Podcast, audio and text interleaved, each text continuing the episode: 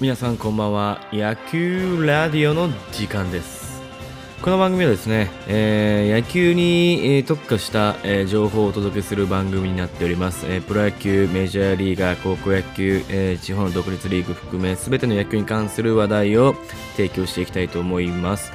今日はですね、えープロ野球の、えー交流戦についてちょっと僕が思うところをえー話していけたらなと思います。えーそもそも交流戦とは何ぞやみたいな、えー方もいらっしゃるかと思うので、まあちょっと簡単に説明しますと、基本、えー野球はセ・リーグ、パ・リーグのこの2つのリーグ制になっておりまして、で、それぞれセ・リーグはセ・リーグのチーム6球団あるんですけどね、パ・リーグと含め6球団、6球団、12球団あるんですけど、そのセ・リーグ、パ・リーグの中で基本は試合をするんですよ。ただ、このセ・リーグ、パ・リーグの交流戦っていう期間がね、6月にはあるんですけど、6月の1日ぐらいからかな、えー24ぐらいまであるんですけど、その期間だけはセ・リーグとパ・リーグをシャッフルして戦いましょうっていう、まあ、いわゆるそういう戦い、交流戦があるんですね。で、この交流戦で大体順位っていうのは毎年変動していくんですよ。それぐらい、まあ、すごいシーズンの中でも大事な、えー時期ではありまして、で、もうそろそろ交流戦が終わっていく中で、えーそれぞれ順位がね、出てきているので、まあ、それを見ながら、逆にセ・リーグ、パ・リーグの順位をちょっと照らし合わせていきたいなと思います。で、交流戦なんですけど、え今暫定1位、6月22日18時52分時点での第1位はソフトバンクです。さすがですよね、勝率は6割6分7厘で、まあ、試合が17試合について、え10勝と。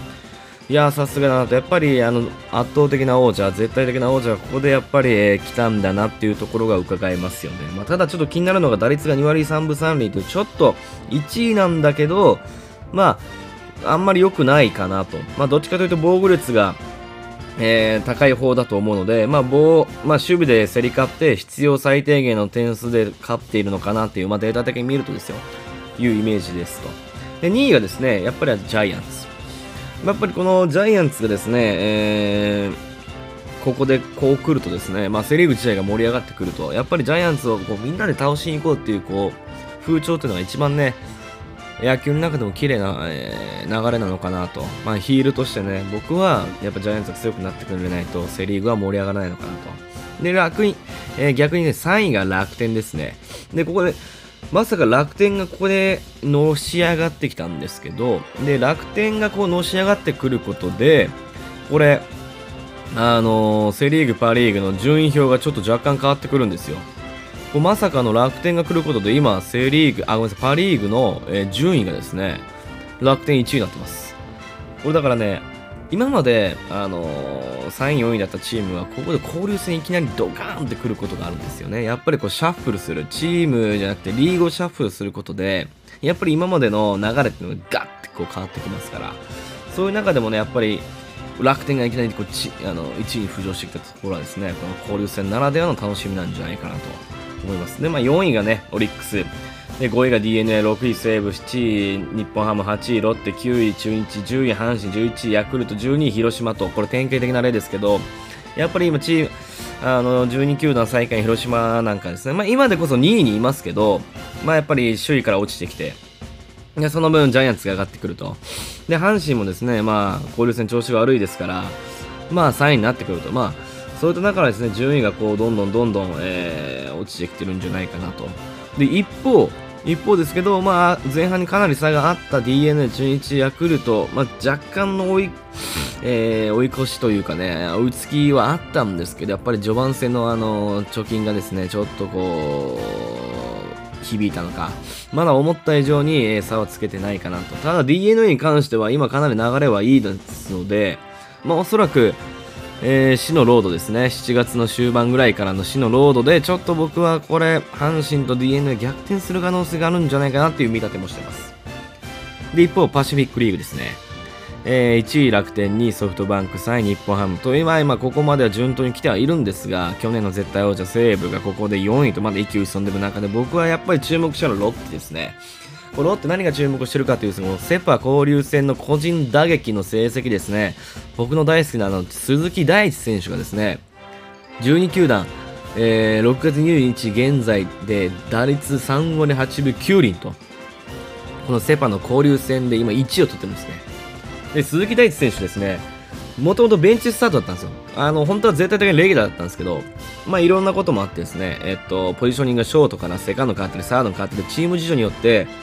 ポジションが毎年変わってきてる中で、今年はレギュラーじゃなかったんです、初っ端は。ベンチスタートで出たんですけど、やっぱりチームの状態も良くなかったと。えー、打つべき選手を打てなかったりとか、期待するべき選手が期待に応えなかったりとかするときに、やっぱり鈴木大地選手がですね、最初はファースト守っていたりとか、サード守ってたりとか、時にはセカンド守ったりとか、今は外野やってますけど、こういうアグレッシブなね、どこでも守れる選手が1人いるだけで、なんとかこう、ロッテもですね、今、右肩上がりに僕は来ているんじゃないかなと。今でこそ5位ですけど、これはね、来ますよ。3位までは僕来ると思います。全然可能性ありますね。まだまだ、えー、序盤ですから、まあ、これを機に勢いに乗ってもらって、まあ、多分鈴木大地選手も今、えー、なんでしょう、成績的に言うと、えー、多分打率もそこそこ、えー、上が上げてきてはいますので、えー、首位打者を狙えるポジションにも来ているんじゃないかと。まあ今、パシフィックの首位打者は森友哉の3割3分6人、で、荻野隆が3割3分1人、で、秋山翔吾3割1分7人、で、鈴木大地が3割1分6人と、まあこれ可能性ありますよ。こう下克上からの首位打者、全然可能性ありますね。っていう中でやっぱすごいね、この首位打者じゃないですけど、交流戦でグバーッとこう来た選手がそのままシーズン終盤まで行くケースが結構ありますので、まあ、そこはちょっと今後僕は楽しみにしていきたいなと思ってます。まあまあまあ、あんまりこう長く語りすぎるとちょっとあれなので、まあ交流戦とは何ぞやとか、まあまあまあまあ、こういう感じでやってますよっていうのが分かっていただけたらいいかなと思ってます。で、あとはですね、えっと、交流戦が終われば、まあ7月の、えー、中盤ぐらいにですね、オールスター、まあ、いわゆるあの1年に1回あのセ・リーグとパ・リーグのお祭りがあるんですよ。そのお祭りもですね、えー、お祭り後の試合、まあ、いわゆる、えー、死のロード手前ぐらいかなってくるんですけど、このお祭りからの盛り上がりも結構面白いんでね、まあ、ここはね、あのー、あとはもうセ・リーグ、パ・リーグのオールスターの対決が終わってからの順位が今後は楽しみなんじゃないかなというところで、ちょっと今日はね、短めではあるんですけど、終わらせていただきたいなと思います。なので、皆さん、まあ、もし注目するのであれば、ちょっとロッテの鈴木大地選手を、まあ、見ていただけたらなと思ってます。じゃあ皆さん、それではまた来週。